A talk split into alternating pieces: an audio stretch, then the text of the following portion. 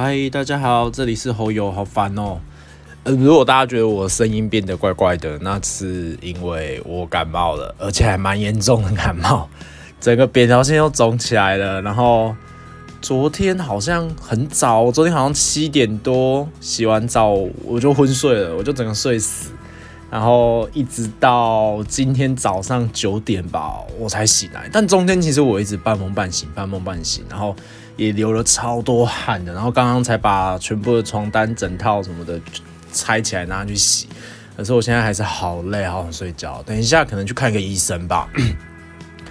然后其实我从上礼拜，呃，南部大概从上礼拜六吧，还礼拜日开始，就是有飘雨，然后变蛮冷的。我每次只要看到这种情节，我心里面就想说，又来了，又来了。因为我是一个身体非常非常差的人，虽然我长得很大一只，很大，然后也很重，很高大，看起来是那种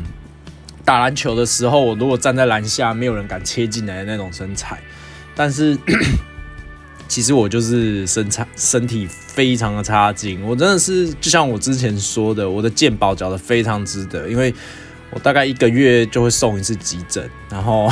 不是一个月啦，三个月会送一次急诊，然后接近每个月都会去看耳鼻喉科。不知道为什么，只要天气一变，我人就变，我人就会跟着在那个转接点之前，我就会开始不舒服。而且我还有一个特异功能，不知道这个算好还是不好。就是如果我知道接下来，就我就都没看新闻哦，接下来我可能要变天了，我都不知道。然后。我忽然鼻子开始痒起来，然后还流鼻涕，流到那种崩溃大哭的那一种、那种鼻涕的那种状态的话，我就知道啊要变天了，可能要变冷了啊，要变热了，或者是啊差不多要下雨了。我的鼻子全部的反应都是大流鼻涕，流到真的是只只有如果我睡觉的时候，那个鼻涕还会倒灌，然后让我整个人很不舒服。然后这算是我的特异功能吧。然后我一我只要一这样，大概一个礼拜以内就会变天。我也不知道是为什么。我有问过医生啊，医生说可能只是巧合，但我巧合可能成功率会高达七八成吧，因为我的鼻子有特异功能。然后这一次也是，这一次比较特殊诶，这一次是真的变冷以后，可能我骑机车的时候。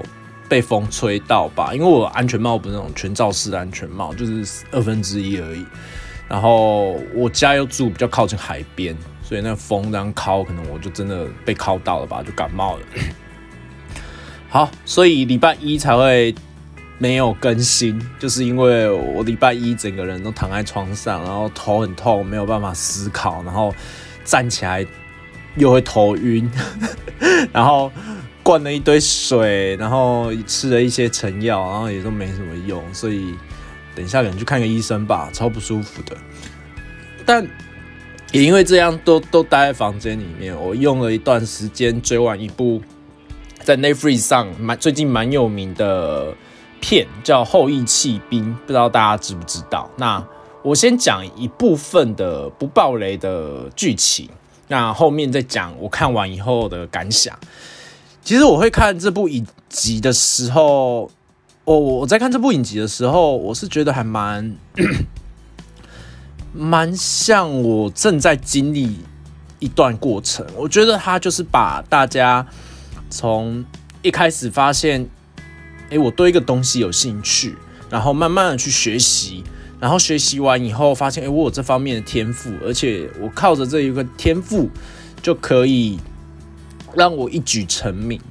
但在这过程中，你会人外有人，天外有天，你会被打败。那打败以后，呃，不是每个人都有办法再站起来。所以，我我我这一部片主要是在讲西洋棋，但我觉得它很神奇的是，其实。我我看到中间，我才知道哦，原来后羿弃兵这个名词，它是在说一种西洋棋的开局方式。其实我对西洋棋一窍不通哦，我唯一会的棋算棋之类的东西，一个是麻将，第二，而且我还不会算台哦。我每次打完麻将几台都是叫别人帮我算，他帮我乱算，我也是直接付钱。那第二个就是象棋了吧？要再来就围棋跟五子棋，这算是我会的棋子。所以西洋棋是对我来说，我完全不懂它是什么意思。然后我完全不懂的人，我在看这部片的时候，他们虽然也有用一些专有名词，像我一开始其实不知道原来下棋可以封棋这件事，就是呃 那个封喊封棋的那一个人要把他下一步。他要做的事情写在一个信封里面，然后交由评审。那这一步棋子就会先停下来。那我们可能约隔天什么时间，我们再回来继续下。那我我隔天回来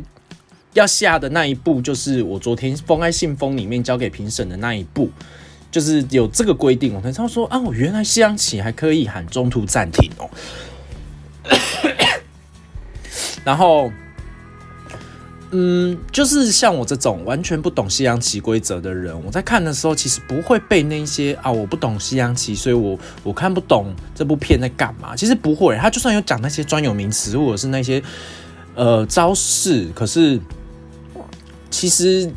影响不大啦。然后中间有很多很多的小爆点，我们后面再来说，因为可能会有很多人想看这部片，我还蛮推荐的。它一个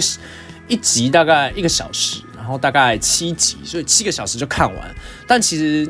中间有几部，毕竟写戏剧就是这样嘛，就是有一些桥段会高潮迭起。尤其像我，我觉得最棒的是第七集，就是结局的那一集，实在太赞了。那中间当然会有一些很沉闷，然后再加上我这几天头很痛，所以如果没有什么比较吊到我的兴趣的那一些剧情，我就会开始哦。哦，怎么又来了？然后因为我用电脑看，电脑我电脑不知道为什么不能两倍速，所以我又不舍得直接你知道跳过十秒，跳过十秒这样看，等下怕又漏掉，要回来重看，就觉得天哪，好乱。所以 它当然中间有一些在铺梗的剧情，就有点无聊。但我觉得现在回想起来，好险有那一些我没有跳过的片段，因为它其实就是。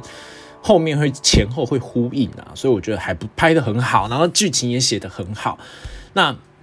这中间大家如果有看预告片，会发现有一个妈妈是呃女主角的妈妈。其实我人名都记不起来，我每次看剧，我都我就算是个业务，我的我记客户的名字也是记得很痛苦。我有个 Excel 表是哪一家旅行社的哪一个 agent，他的名字叫什么？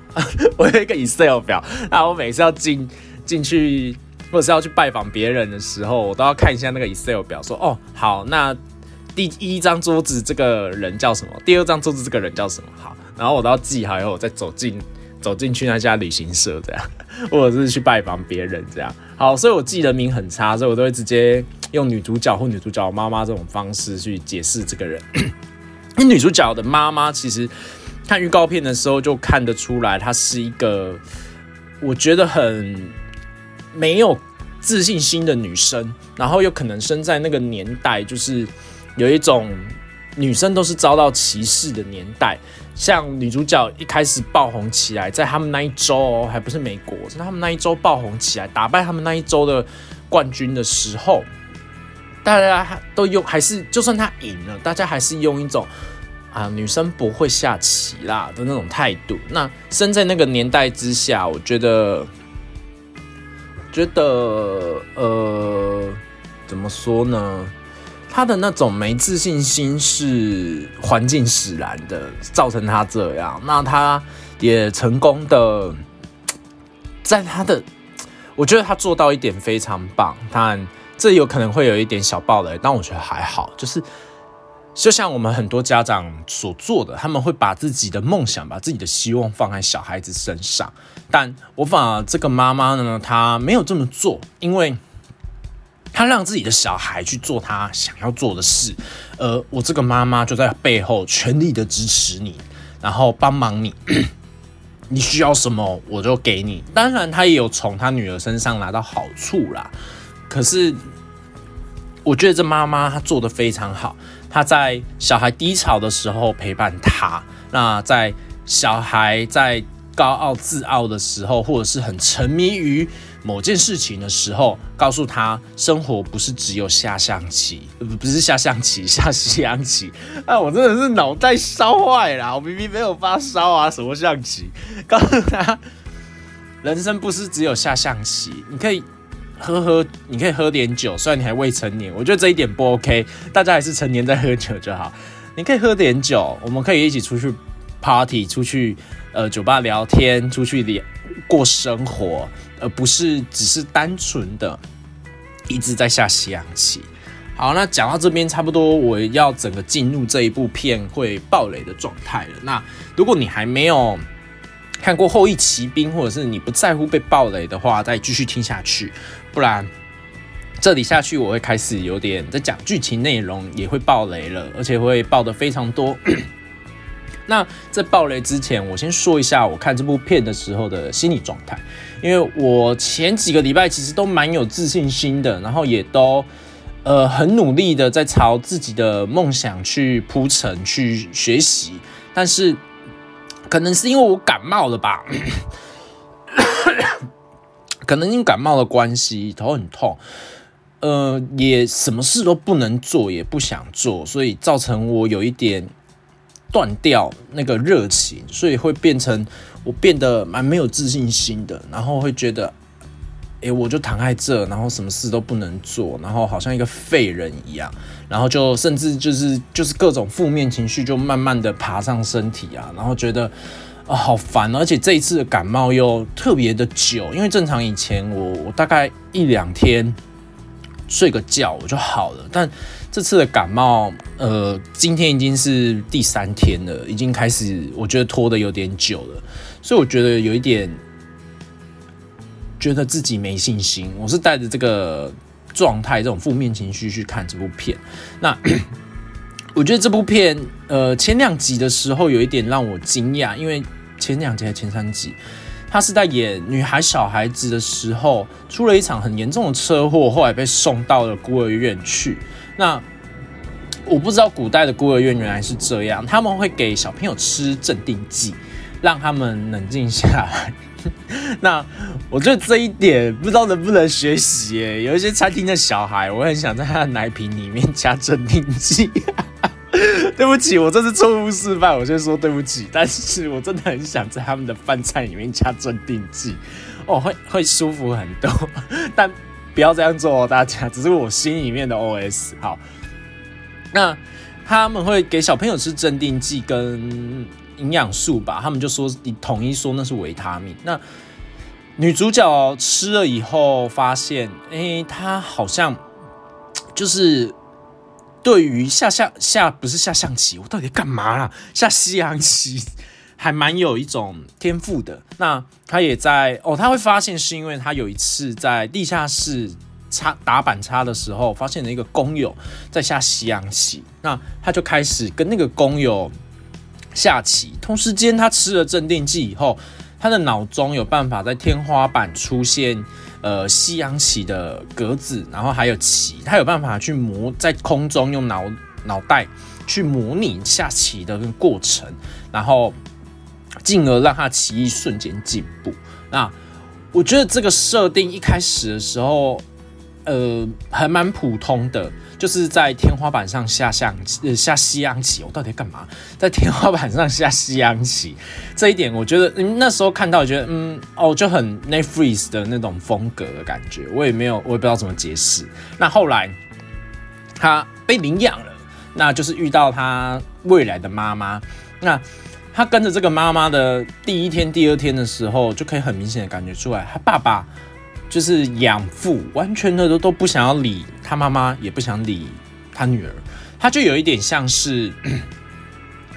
有一些家长，他们可能很忙，或者是 他就是没有心想照顾你，但他知道。要把你养大，或者是要把你养饱，是他的责任，所以他就是反正他就丢钱给你，把冰箱塞满食物，你需要什么我就买给你，你需要钢琴来让你发泄，我就买一台钢琴给你，你想下西洋棋，我就买西洋棋给你。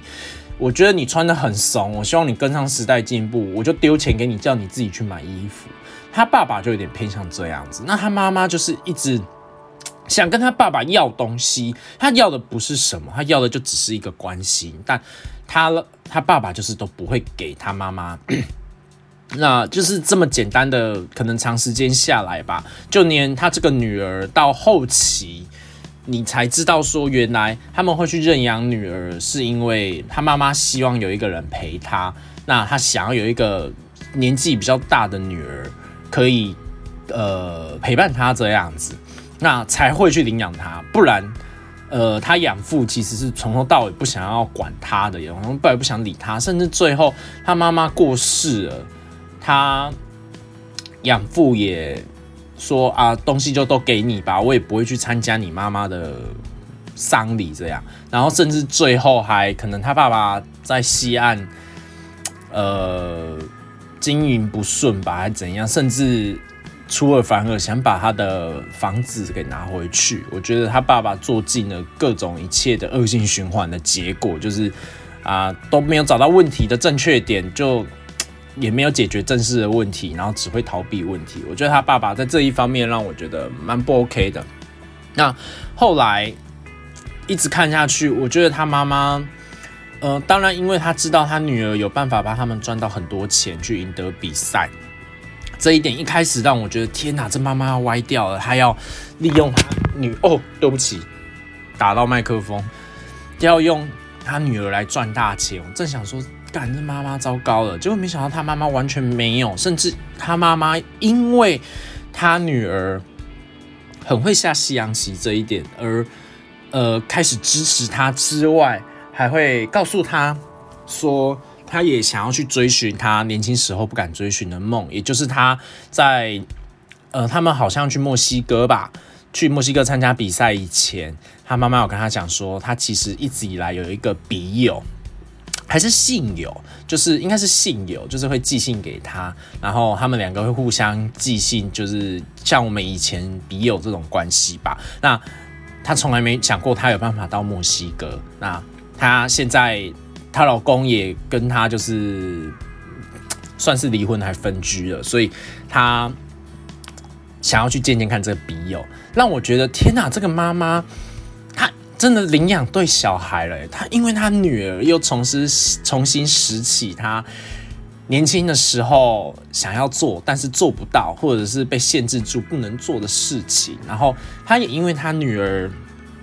这么的积极向上。然后他自己也积极向上，所以我觉得他们两个是互相扶持、互相帮忙的往上爬。那他女儿也担起重任，家里重计嘛。但其实好像他女儿真的是靠比赛赢蛮多钱的，所以他们也是过得很开心。好，那后来他们呃继续往下呃在。慢慢的比赛当中，他女儿开始遇到了强者，也就是美国的第一名，俄国的第一名。那他第一个被打败的，第一个打败他的对手是美国的第一名。那美国的第一名打败他以后，他还蛮整个就心态崩坏啊，因为我以前天下无敌手，哎，全天下的人都不是我的对手，我想碾压谁就碾压谁。那现在却有人也是用那种你知道很轻松的方式就把我打败了，那他就很不爽，他就开始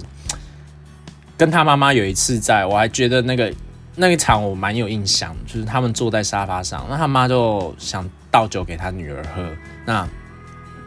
这还是错误示范啊！记得成年人在喝酒，想要倒酒给他女儿喝，那他女儿也喝了，然后就很不爽，那。就说他不喜欢这种感觉，那他妈就跟他讲了一句：“我我懂你现在的心情。”而他女儿反过来还呛他妈说：“你当然非常懂啊，因为他妈他妈前面的故事你就看得出来，他就是一个非常都没有在追寻自己的梦想，然后呃。”顺势于环境之下，然后被男人霸权给霸凌的那种女生，然后又不会出反出声反抗的那种，她就是默默隐忍的那种女生，所以她还反过来攻击他妈，哎，那他妈并没有反击她，反而还过来跟她讲说，对啊，所以呢，我希望你不要成为我这样，我希望你好好的追寻梦想。如果你被打败了，那你就去想办法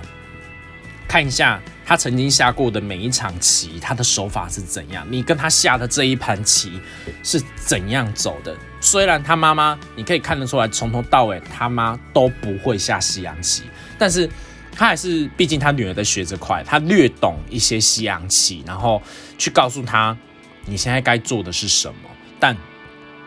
他女儿当然在那个情绪低谷的状态下，他妈妈不会强行把他拉回正面，让他女儿自己去慢慢消化，自己去慢慢了解他该做什么。所以我觉得他妈妈这个角色让我还蛮惊讶的，就是本来我以为他要用他女儿来发大财了，把他当赚钱工具，结果没有，他其实是把他当成一个 partner，把他当成一个很好的、很好的朋友。互相扶持，互相成长。那我觉得他妈妈后来死掉这个设定让我有一点蛮惊讶的，因为我会想说：天哪，女主角唯一的精神支柱就这样消失了，然后女主角也整个心态大崩坏，她就呃搬回到她原本的旧家，也就是她爸爸留给她的那一栋房子。那她到那个房子以后，整个人都变了。就是我刚刚说，他长期以来其实都有吃镇定剂的不好习惯，然后吃下镇定剂，他可以变得很冷静，可以很好像有一点加酒之戒指的感觉，瞬间能力暴涨，让自己可以轻松的下西洋棋，甚至可以在天花板上模拟那个下棋的步骤这样子。那。所以他就是吃镇定剂，又灌酒，又酗酒，然后甚至夸张到他有一场比赛差，要不是人家前一天打电话来提醒他，哦说啊隔天有比赛，那可不可以早一点来？有记者要拍照。要不是有人打电话来提醒他，不然他完全忘记他有一场比赛。他夸张到这种程度。那后来，呃，他们那一周的第一名跟。他们呃，就全美国的第一名呢，都有嗯帮助他，告诉像全那一周的第一名就告诉他，你要去看书，你要去学别人的棋步，因为女主角她一一贯以来的下棋方式都比较偏呃直觉性的，直接这样子直接下，她并不是。他可能知道那些策略，但是他还是依他直觉性的在下棋。那全美国第一名呢，也会教他一些他自己的技巧，这一些全部都是他曾经的手下败将，但他们不会恨女主角，他们反而互相扶持、互相帮助他。其实到这边的时候，我都还没有感觉，我只觉得他们爱女主角，所以他们想给女主角最好的。我那个时候的感觉是这样，直到。后来，他对上了真正的算大魔王吧，那个一脸就看得很像大魔王。他是二国的第一名。那 在他出发去二国以前呢，又发生了一个很很严重的低潮事件，那就是呃，他爸爸回来了，而且要求把他那一栋房子，他要把它卖掉，要他要要回去。那女主角就很火大啊，就是你前面妈妈死掉的时候，不是跟我讲这栋房子你就拿走吧，我所有东西都不要，就给你们。现在你要把它要回去，然后他就很不爽。那他爸也是那种蛮不负责任，就是啊，反正就这样子啊，我从来没有说过我要给你，我还带律师来，你想怎样？那最后女主角一一气之下就买下了那一栋房子，那她的资产也瞬间就就就就不够了。那她也就因为这样，所以她没有办法有钱，有办法去俄国参加比赛，也没有办法赚到那个旅费。后来有一些组织赞助他，说哦要带让他出去比赛什么什么，甚至这过程中所有的费用都是由那组织出。那当然天下没白吃午餐啊，那些组织后来就开始说。哎，那你要帮我们宣传一些东西，有宣传一些神的概念，宣传一些共产党的概念，这样子。那女主角听了以后是直接拒绝，而且也拿支票出来说：“那我就把钱还给你们。”因为他这个行为无疑是呃把自己一段很好的捷径给砍断了啦，但。他的做法就是这样，女主角就是一个蛮果断、蛮直觉的人，所以她下西洋棋，我刚刚也说她是很直觉性的在下棋。那她这么做了以后，那个美国第一名有在跟她有一通电话中，美国第一名有讲到，你这样无疑是断了自己的后路，因为没有了金元支柱，你很多比赛没有办法去参加。那女主角在电话中有试着跟那个美国第一名借钱，那美国第一名也是很直接跟她讲说我没钱。那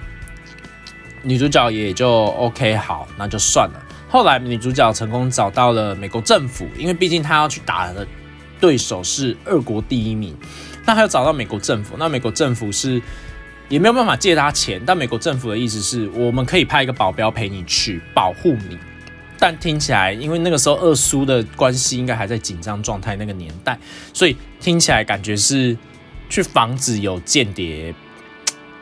之之类的吧，我不懂，反正就是一些可能是一些政治战。好，那后来在这个最低潮的时候，有一处细光出现了，就是我刚刚一直没有提到，在孤儿院的时候，女主角有认识一位那个女生，那那个女生跟她年纪差不多，那她通知了女主角一个很不幸的消息是。刚刚我说，他一开始在下西洋棋的时候，是在孤儿院的地下室的工友跟他下了西洋棋，所以他才学会西洋棋，并且一直精进。那那位工友过世了，啊，那个女生是来告诉他说，诶，要不要回去参加他的丧礼？这样，那女主角一开始。他们就只去了教堂，他们没有到孤儿院，因为他可能不敢回去面对孤儿院的那种种一切，包括呃成那个镇定剂成瘾啊，然后 包括镇定剂成瘾啊，各种各种不同的噩梦这样子。好，那后来他还是经过以后就回去了，然后也到了以前在地下室跟工友下棋的地方，然后发现。这几年来，他都没有跟这个工友联络，但是这个工友把他所有的新闻报道，然后都剪辑下来，然后贴下来，甚至还写下了他这这样要去俄国打的这场比赛会不会赢呢？打了一个问号，这样子，他才发现原来这世界上一直有人默默的在关心着他。呃，后来他也把他。要去俄国比赛缺钱的这件事，告诉了他以前孤儿院的好姐妹。那他的好姐妹，呃，其实也被领养走了，然后好像也做的不错。他存了一笔钱，然后原本是他自己的梦想，想要去完成的，但他就把他这一笔钱拿出来给女主角说：“好，你就去俄国比赛吧，我会永远在你后面，因为毕竟我们两个是好朋友。”那。他也才跟女主角坦白说，他这几年来一直都有在关心女主角她的生活状况。因为虽然她被领养走的时候，她呃那一个孤儿院的好好闺蜜，她比女主角晚被领养走，但她看到女主角被领养走的时候，她其实很不开心，很不爽，她会觉得她失去了一个精神支柱，但。后来他也被领养以后，他也开始去追女主角，因为毕竟他曾经是他的精神支柱，他可以继续的支持他。而女主角这时才发现，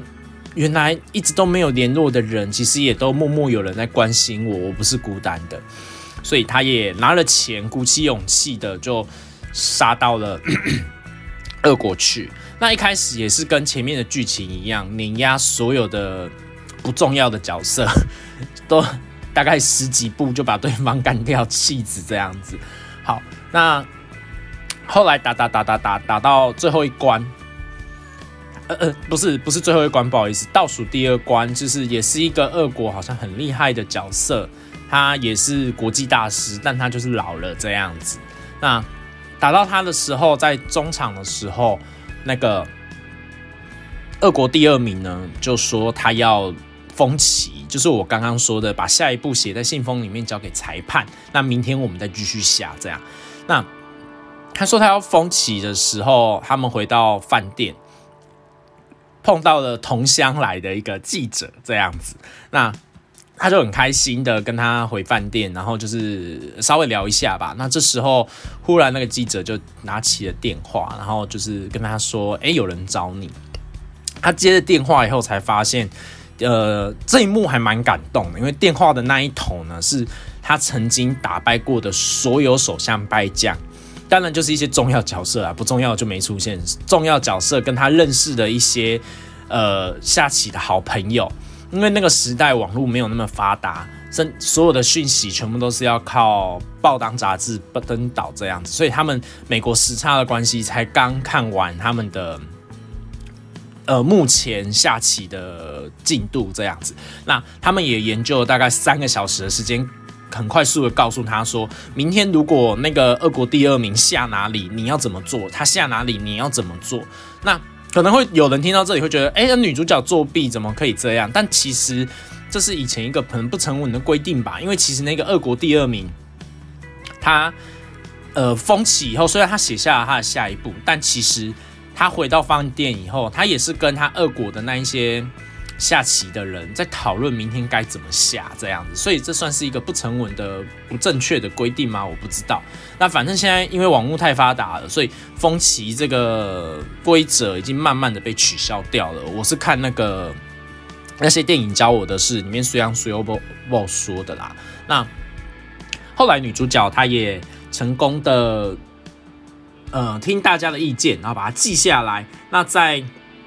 成功的打败第二名以后，就面对第一名嘛。那其实这是他第二次面对第一名，俄国第一名。但他这一次面对他的时候，他整个人都不一样了。然后你可以感觉出来，他跟第一次面对他的时候是不同的人，那个眼神是完全不一样的。因为她这一次变得异常的冷静。然后我觉得这女主角演技真的是爆棚的好诶，她那个眼睛都。她里面有一段我印象很深刻，是她吃镇定剂前下的棋的眼神，跟吃完镇定剂以后下棋的眼神。那一幕大概前后只花了两三分钟吧。然后那个女主角的眼神完全不一样，根本就判若两人，好像阿弥陀丸附身一样。我觉得天哪，整个整个人都变了耶。然后他也就成功的打败俄国第一名，然后。很光荣的要回美国，这样。那这时候，呃，他回美国那个路上，因为这是我刚看完，我印象还蛮深刻，是他们在车上，那美国政府的人就开始跟他讲说：“啊，你等一下要去白宫啊，你等一下要干嘛干嘛，我们要回美国啦，什么什么什么之类。”他就说他想要下车走走。那那个美国政府的人是跟他说他会错过班机啊。我觉得这边就有一点太罗曼蒂克了。他就说啊，错过班机没差啦，然后就默默的。在散步，那最后他就跟在公园中跟一个长得很像他以前在地下室下棋的那个工友的一个老人，就在他的棋盘面前坐下来，开始要跟他继续下棋。那这部片看完以后，我会说，我会之所以会说，我前面因为感冒低潮的心虚状况，是因为我觉得我现在就是也在某一段他走过来的这段剧情的过程当中，就是。我现在就处于一个低潮。那，嗯，我现在已经学会了不要再封闭自己，不要再把自己封在自己的小房间，要多出去走走。但现在是我的身体没有办法让我出去走走，我可能头很痛，没有办法骑车，我可能头很晕，连走路都会需要扶墙。那可能鼻水倒灌，所以造成我整个身体都很不舒服。所以。可是我现在还是会试着在有精神状况下的时候，用 Line 啊，或者是 Instagram 啊，跟大家聊聊天、讲讲话，让尽量不要让人家发现，哎，我其实身体很不好这样子。但其实，在跟大家这样子做的过程，我我我还是觉得有一种没有办法找回那种热血的为自己梦想而冲劲的那种感觉。但看完这部片以后，我发现。其实真的就是可能就是一个阶段一个阶段的故事吧，因为在女主角每个阶段，你可以感觉出来，她甚至有那种崩溃、成瘾、成瘾在酒精跟药物的那种状况之下，她也是原来这么有财富、这么有天，就是她真的是天才棋手的人，都会经历这种事情。那我虽然不是这种这么强大的、这么厉害的人，但呃，人家也都是很努力，还是。会遇到低潮。那可能每个人每个人生阶段大家都有，可能是呃换工作，可能是失业，有可能是你这个 program 呃失败了，或者是啊你业绩不好。每个人大家都会有一个阶段。那我觉得。看完这部片，我觉得很棒的是，你要永远记住，你身边永远会有人陪着你。可能在你很久没有联络的朋友，就像里面的工友跟他以前孤儿院的好姐妹，他们都没有在联络，但他们都还是默默的支持着，在关心着女主角。那第七集的时候，我看到后面，当全部的前面的那一些有点重要的角色都聚集在一起，为了女主角要打败。呃，二国的二国第一名的时候，真的是还蛮感动的。透过远洋电话这样关心，然后透过那个每个镜头切换到每个角色他自己独特关心女主角的方式，真的是还蛮感动，真的是有湿了一点点眼眶。那最后。是蛮想告诉大家，这一部片真的是一部蛮好看的片。其实这种片型一开始不是我我会去点开来看的，这主要因为它就莫名其妙冲到 Netflix 第一名，然后我也觉得嗯，好像只有七集七个小时，我刚好也不舒服在家，不然来看好了，不然也不知道干嘛。那中间其实我断断续续、断断续续的看，我并没有都一口气就把一集看完，因为这种片就不是我会接触的片子啊。没有想到我大概看到。第二、第三集开始就瞬间屌哎，你知道吗？就是我我想把它看完，我甚至就努力了。原本是可能是二十分钟就关掉，可是现在可能长一点，三十四十分钟才把它关掉。甚至到最后两集是一口气把它拼完，把它一次看完，真的是很好看呢。然后你会很想赶快知道啊，接下来要怎么办？接下来会发生什么事？你好想。知道女主角她会怎么做，你好想知道她身边的人会怎么帮助她，或者是她身边的哪些人，呃，怎么的教她这个奇异方式，然后又被女主角打枪，然后那些人又很不爽的离开，你看你就觉得天啊，好爽哦，好想知道女主角会怎样。有时候她嚣张过了头，你蛮想看她滑铁卢的，但是她却也滑，也真的是照你所期望的滑铁卢，所以。这部片我觉得很像是每个人成功过程中会经历的每个阶段。那我觉得其实现在我就是在他的某一个小阶段上面。那看完以后我也比较有那个动力，觉得我要可能今天多喝一点水。那如果身体 OK 的话，稍微去跑个步、流个汗，让自己赶快好一点。然后可能前一阵子那心情低潮的感觉，该把它关掉了，也可能不用关掉，让它。缩小，缩小成趴数变少一点，不要占心情比例太高，这样就好了。那也希望大家如果人生遇到什么低潮啊，或者什么不开心的事，不开心个一两天就好了。我觉得要不开心一下，不能你知道，明明就是情绪很低落，还在那边逼自己说没有我很开心，你又不是小丑，所以不用这样子对待自己，好好的发泄一下，好好的让自己心情不好一下。那。可是不要太久，然后比例缩小一点，然后接下来开始继续朝呃新的人生，或者是新的梦想，或者是继续朝原本的梦想去前进，然后继续去努力这样子。好，那我是后右，如果呃有什么心情，或者是有什么呃可以增加身体免疫力的方式，可以教教我。哎，到底有没有一种？有没有便宜的器具是可以你知道塞在鼻孔里面，然后我睡觉的时候我仰睡，它可以默默的把我的鼻涕吸出来。我真的觉得鼻涕倒流好烦，而且晚上我都还要起床那边擤鼻涕哦，真的很烦。好的，题外话，反正如果呃大家有什么增加免疫力或者是。对后羿骑兵有什么心得感想的话，欢迎到 First Story 底下留言给我，或者是到 Instagram 搜寻后又好烦哦，记得都是口部哦，部首都是口部，就可以找到我，然后私讯我，可以跟我聊天，或者是跟我讲一些你自己的想法。那我是后佑，我们下次见喽，拜拜。